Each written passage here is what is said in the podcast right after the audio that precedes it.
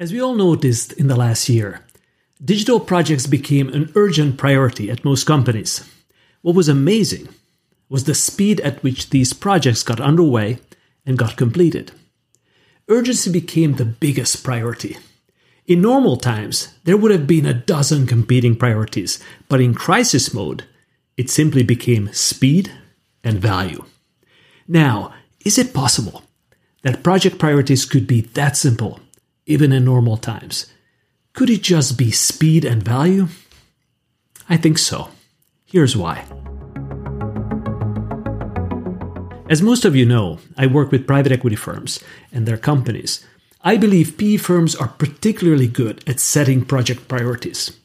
There is no ambiguity at what matters most. It is EBITDA gains. The second thing PE firms prioritize is speed the speed in decision making, funding time, project launch, and completion. Research from West Monroe study shows that 84% of PE firms would implement digital initiatives within the first year of ownership. Delivering digital early allows them to maximize the value from digital projects within the holding period. Now, focusing on value and speed helps cut through inertia, indecision, and corporate politics. Value and speed get things done. The private equity way became everyone's way in the crisis. The executive teams were clear on their priorities, decisions were made quickly, projects got approved and launched fast, and results came in record time. In normal times, they would have spent months agonizing over competing priorities of strategic alignment, hurdle rates, customer satisfaction, time to value, and risk. In the crisis, everything got simpler and clearer. Now, is it possible to maintain the same simplicity for faster value creation, not just in the crisis, but in normal times? There are a handful of best practices I have seen over the years that help companies focus on speed and value much better. So here are some examples. Number one, companies like that, they have one or two key priorities and not 20. There is great clarity and focus when all projects are evaluated using few consistent metrics. Normally, companies may have a list of priorities like strategic alignment that I mentioned, customer retention, NPS, hurdle rate, time to value, risk, operational capacity. Unless there is a clear hierarchy of these, and mostly isn't, projects cannot effectively know what's most important and what kind of trade offs to make. There's a lot of time, resources, and costs tied up working through the opaque priorities of a typical business. A 2016 HBS article pointed out that companies with clearer priorities have higher value realization at 15% less cost. Now, having two key priorities, for example, makes planning and execution much simpler. This can be value and speed, like we discussed in private equity, or companies may have net promoter score and customer acquisition cost, or customer profitability and customer satisfaction. In my experience, most businesses have two, three of these overarching strategic priorities anyway. Once two key priorities are identified, you actually have to decide which of the two is actually more important.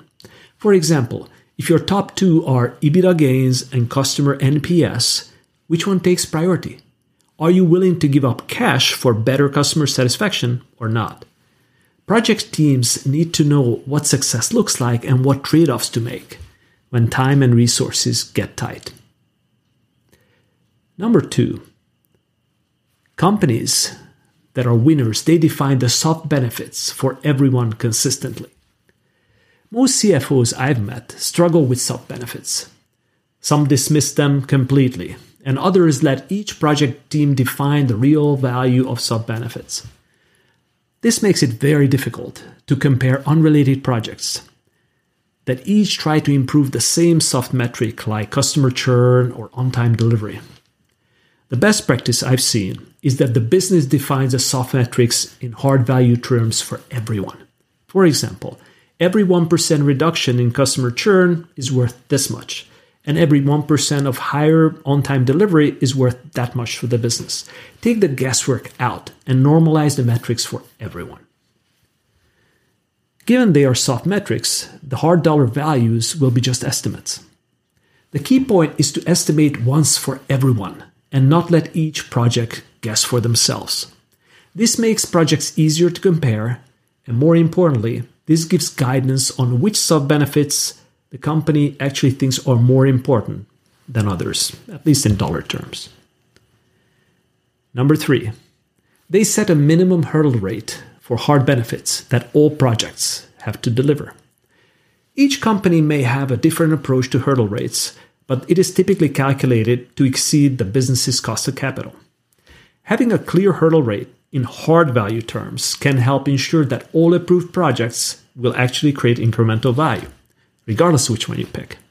Requiring the hurdle rate to come from hard benefits also means that soft benefits are counted above and beyond the cost of capital. Icing on the cake. Companies could still rank their projects by value, knowing that all projects being considered will create and not destroy enterprise value. Number four, they prioritize mid sized digital projects that are not too big and not too small. This helps them avoid both multi year big bang transformations and also tiny science experiments. In a value speed prioritization matrix, the Big Bang project with high value and low speed gets eliminated. The same way science experiments with high speed but little value also get ignored. The projects that are funded will be high value and high speed programs, which tend to be mid size. And number five, they have great internal transparency on value creation. Everyone in the company knows what success looks like and how it is measured.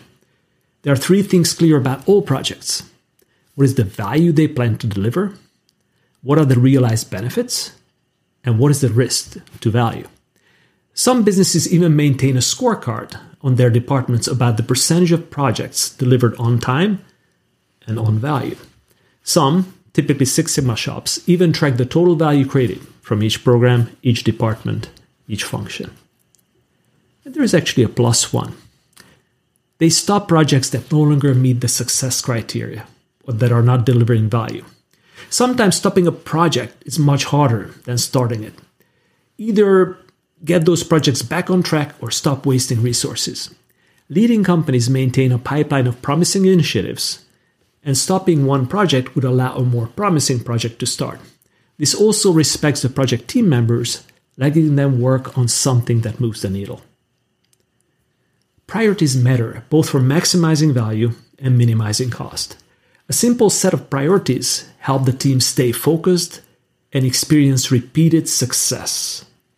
And that's the virtuous cycle all digital transformations really want to create. Talk soon.